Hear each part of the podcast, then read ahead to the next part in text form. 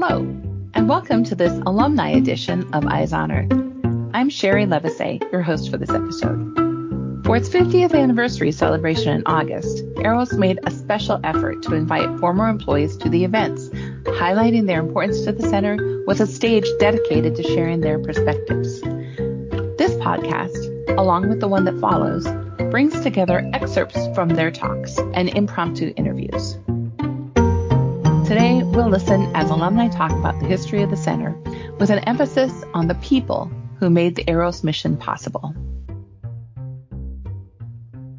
We'll begin with a little pre-Eros history, courtesy of Dave Greenlee, who started in 1974 in the Data Analysis Lab. He introduced a video clip of Charles Robinove, one of the two USGS dreamers who were instrumental in creating Eros.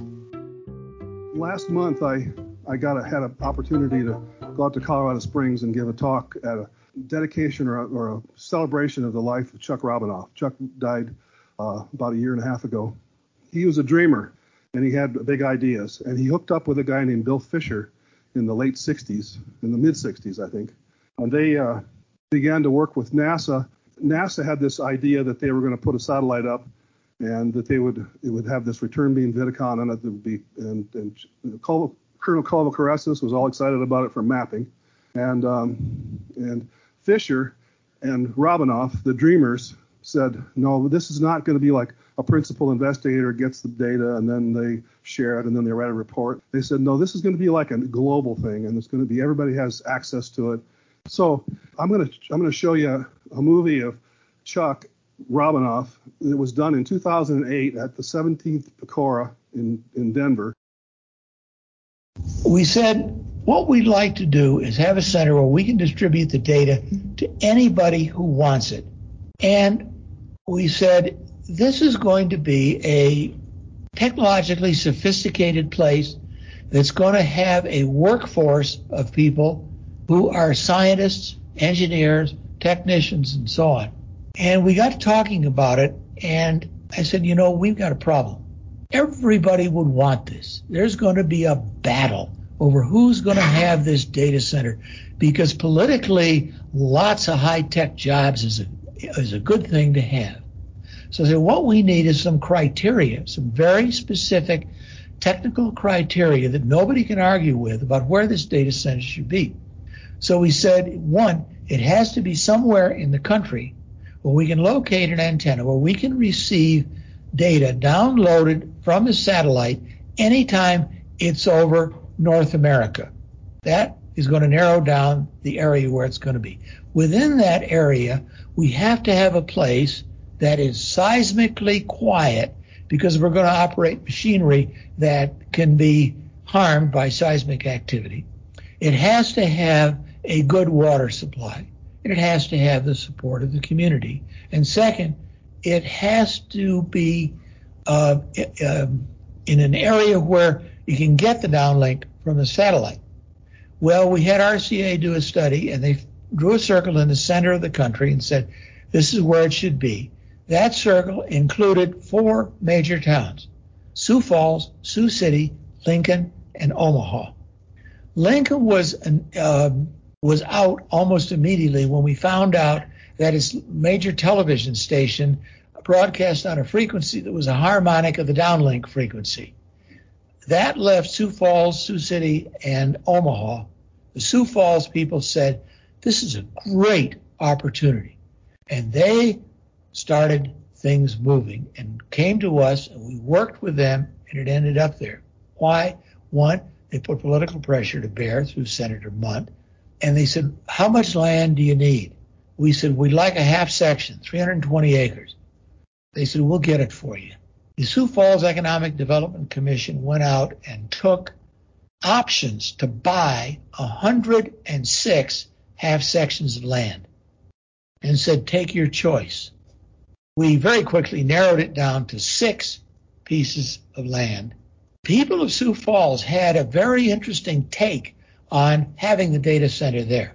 They said, one, it's new. Two, it's high tech. Three, it's non polluting. And four, you're talking about maybe eventually having about 350 people there. So the Sioux Falls people bought that half section of land, gave it to the government, and we built the Eros Data Center on a lease purchase arrangement. It was a win-win situation for everyone. Today, Tom Early is the mayor of Dell Rapids, South Dakota, for the second time. But back in March 1972, Early was a new Eros employee with unique skills and a unique connection to Landsat 1. The downtown office, uh, they started in September of 1971 and I started there in March of 1972. We flew up and we were in a taxi and the taxi driver was talking all about this Eros thing. And oh my God, it sounded like, you know, going to be thousands of people and oh my, you know, it's just on. So after the, we, we moved, moved up and uh, ch- checked it out and, and found out where they were and went down and visited with Bill Campbell. He was in char- charge of the data management, that side of things, operations, I guess. Uh, and so we visited. And once he found out that I knew what a roll of nine and a half inch aerial photography was all about, since when I was in the Air Force as a photo interpreter. So I started work there in March, and uh, the big thing was handling all the film, the archives, and and then we started getting in uh, film from uh, NASA, from their programs, the U2 stuff. I think they had a RB57 maybe that flew, whatever. And over the and all the time downtown, the uh, holdings from the other uh, Department of Interior, BLM, etc. At the downtown office, we referred to this place as the site. we were the Eros Data Center. This was just the site. They launched the first satellite on my birthday in July, on July 23rd, 1972. And, uh, that was, uh, everybody, that was anybody went to California to watch, to watch that happen. And I, think we, later in the day, we got a phone call that, yeah, it went up and it's, we think it's working. So, uh, the first imagery that they captured was of the Dallas Fort Worth area. And, uh, they were going to make these 40 inch prints and I got asked to hand carry these 40 inch prints back to Washington. Okay, that sounds okay. Well, it took them forever to make the prints because the uh, the the film the de- they, it was so dense it took like 45 minutes to expose to make a print, but eventually they got it done. Well, it was ERTS one then when uh, the first satellite the imagery was uh, da- uh, came down. It was converted on, to film imagery, and then that film was sent out to to to Eros. And the way they did that at the time, Ozark Airlines had a flight, direct flight from from Washington to Sioux Falls.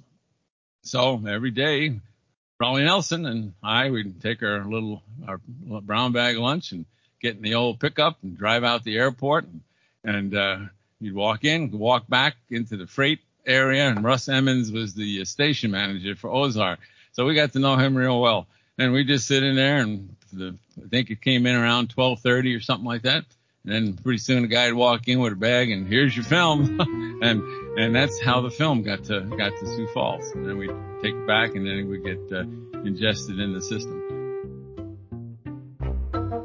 Charles Luden started work at Eros in 1973, extracting silver from the photochemicals and working with various other aspects of the film lab until it was dismantled in 2004. Before his retirement in 2008, he helped clean and scan in archived aerial photography.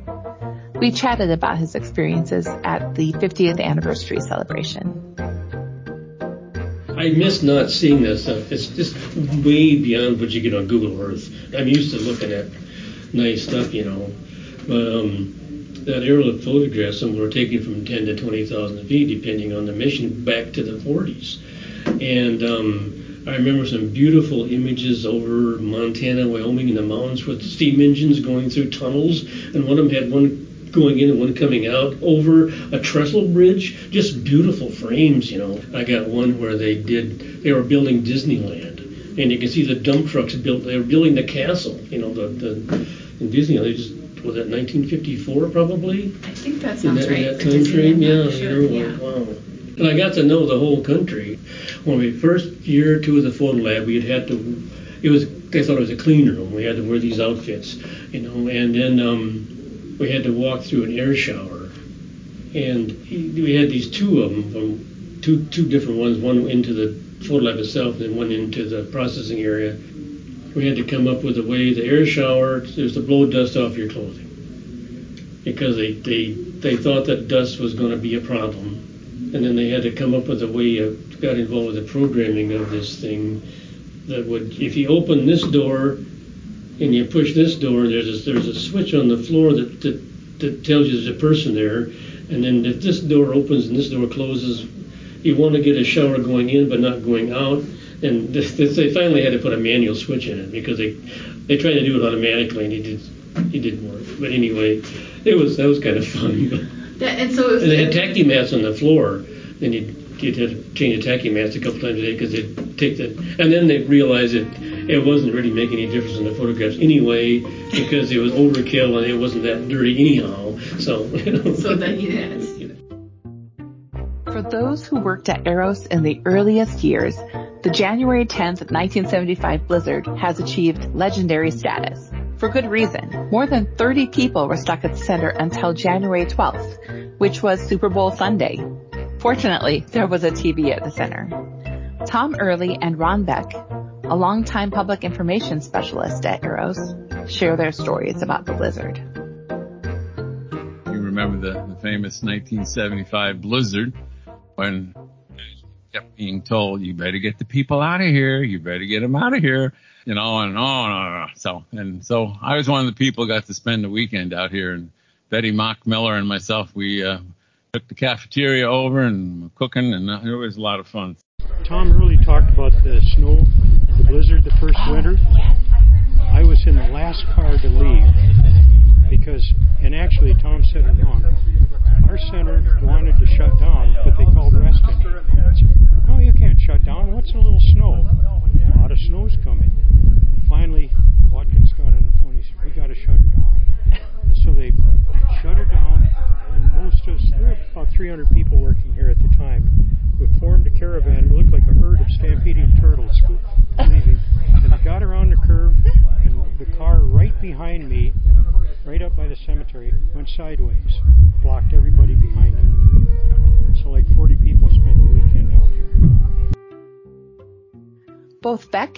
Early have an unmistakable affection for Eros and its value for Sioux Falls.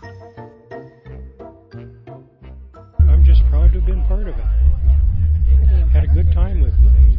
There were there were low moments for sure over 40 years, but uh, wonderful experience and the message I tried to convey that by going global, we brought the whole global science community into looking at the Earth, and that to me that's an important message. I think Eros has been a, a great resource for the, this whole region in terms of uh, bringing people who grew up here and bringing, you know, their, I know in the 80s and 90s, uh, a lot of the computer science people we would hire, the, the one reason they came back is because they had family here and and we, we had jobs and we were paying well and, and that worked out. Rhonda Watkins was among the first women at Eros, starting at the downtown office and then moving out to the center. She flew in from Florida to attend the 50th anniversary celebration. I was downtown. I was a secretary for a while, and then I was more in administration, budget, and HR, not science oriented. It was wonderful because I came out of college. It was my first job, and it was like exciting because Eros was like a big deal for Sioux Falls, and and then uh, so I worked in admin, budget, HR, whatever. Like they say, everybody stepped up whatever you needed to do. So this is great coming back. I live in Florida now, so. So you made a trip up here just for that? Well, I grew up here. My kids went to school here. So I came back. I'm going to visit my high school friends on tomorrow on Monday and fly back on Tuesday. But yeah, I wanted to come to this. It was a good reason to come back. Probably the most consistent theme alumni voiced was the dedication of and connection to their coworkers. Early offered an especially poignant example. it was a fun time and I greatly enjoyed it. And the people we had down there were just great to work with. And honestly, they, they would do anything that you needed to have them do. You know, I think any organization, any business, anything that's a startup, uh, in those early days is, is probably, probably the most fun.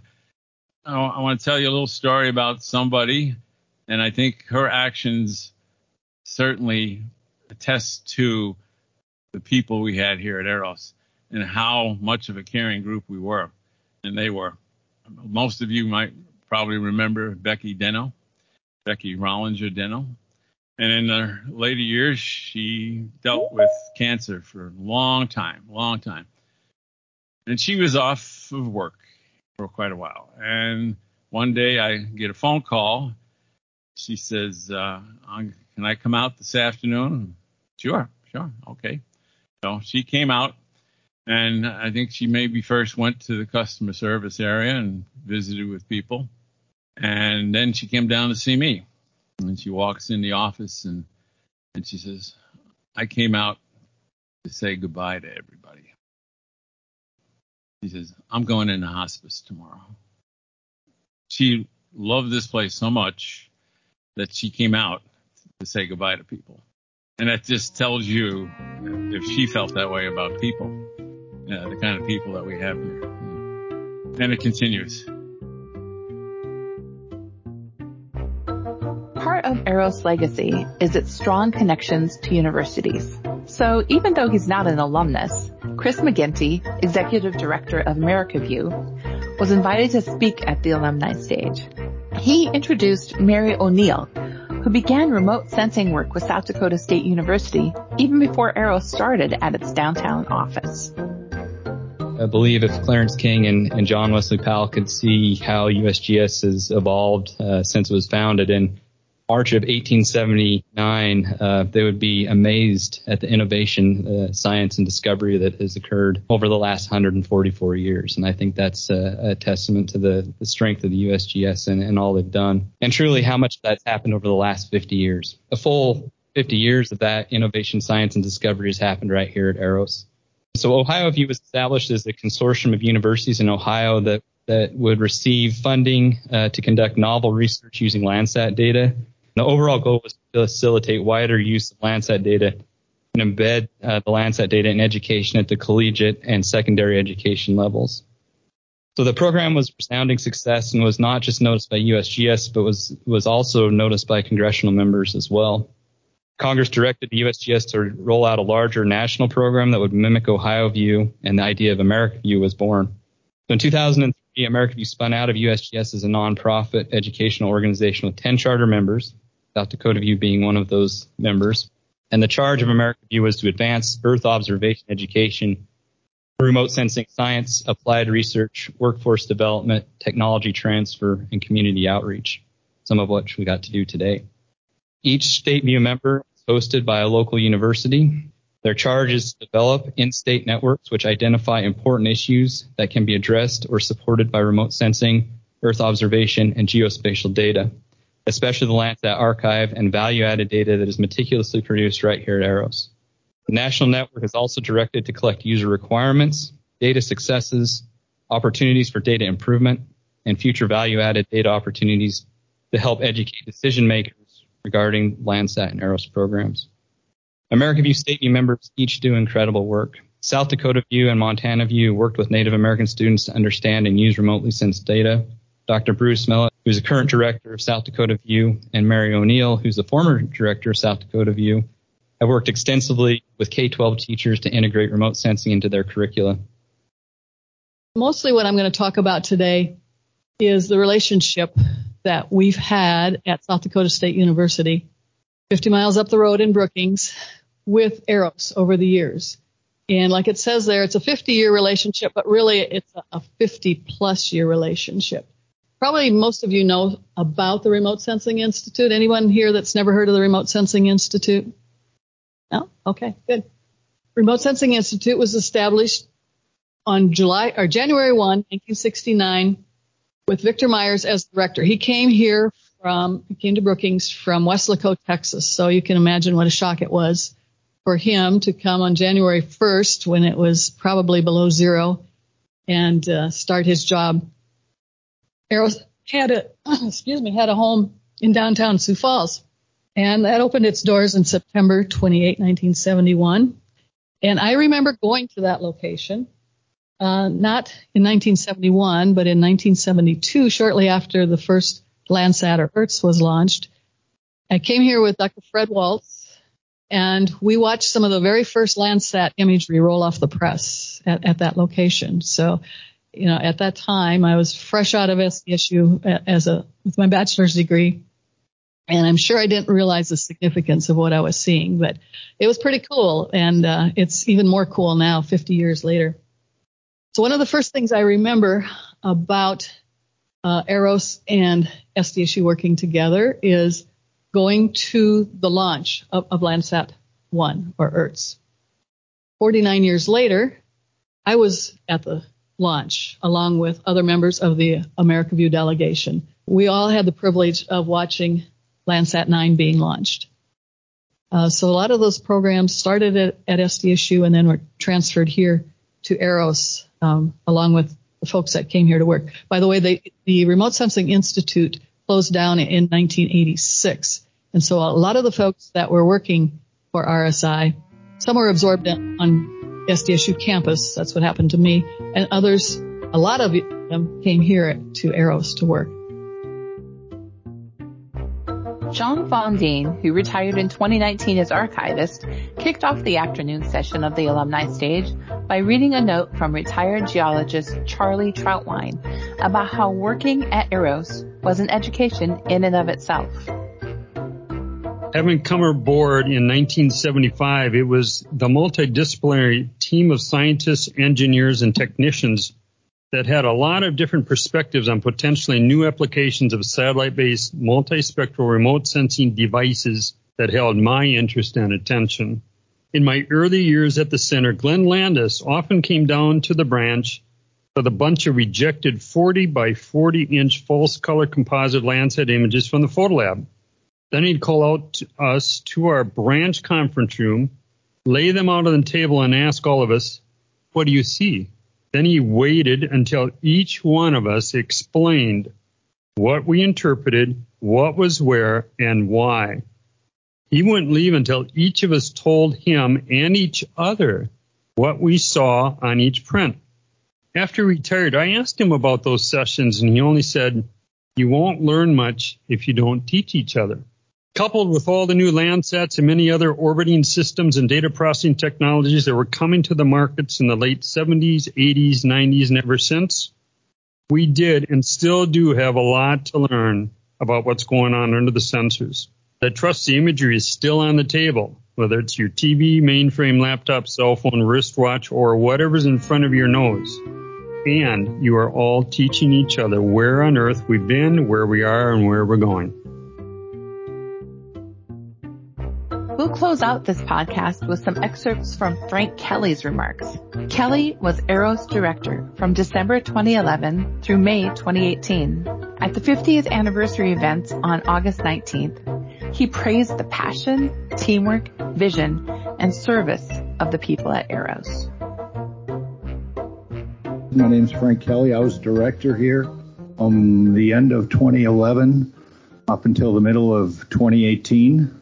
The people here at Eros, as you'll find out, are very passionate in the work they do, and uh, that's part of what makes this such a special place. And it's a real privilege to have been uh, been the director here. And an important aspect that I that I want to emphasize here is also this is a team of government employees and contractors, and it's always been that way here at Eros with more contractor personnel than government personnel. And it's been a long standing and great relationship with the contractor community to be able to have Eros uh, the, the way it is. And one of the one of the more fun things was the handover of Landsat 8. I actually got to put my signature on a document that turned over Landsat 8 to the USGS, so I own that satellite. But I, th- I think it's um, important to focus on the visitors and, and, and the colleagues when they came here to let them know that the people is what made this place work. Uh, yes, the technology is great, and yes, the archive is great, but it was the people uh, who have made have made this place work. The government and contractor and, and those families who are here in support of those people. This is what I'd, I'd, I'd like kind of like to leave you with.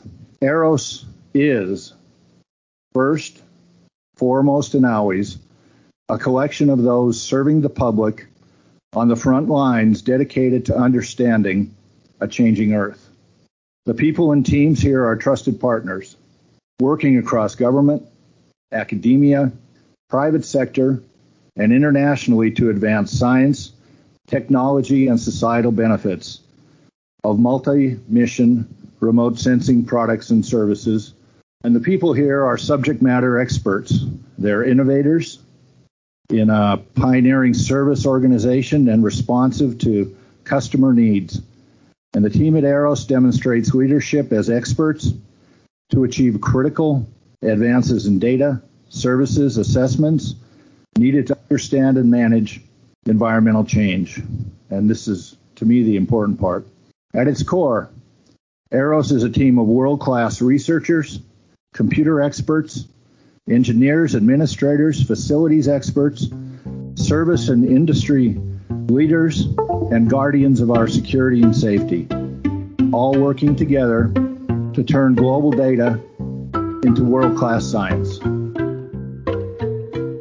Thank you to all the alumni who offered their perspectives on the five decades of Eros history and people. And thank you to all the listeners. Check out our Eros Facebook and Twitter pages to watch for our newest episodes. And you can also subscribe to us on Apple Podcasts. This podcast. This podcast. This podcast. This podcast. This podcast is a product of the U.S. Geological Survey, Department of Interior.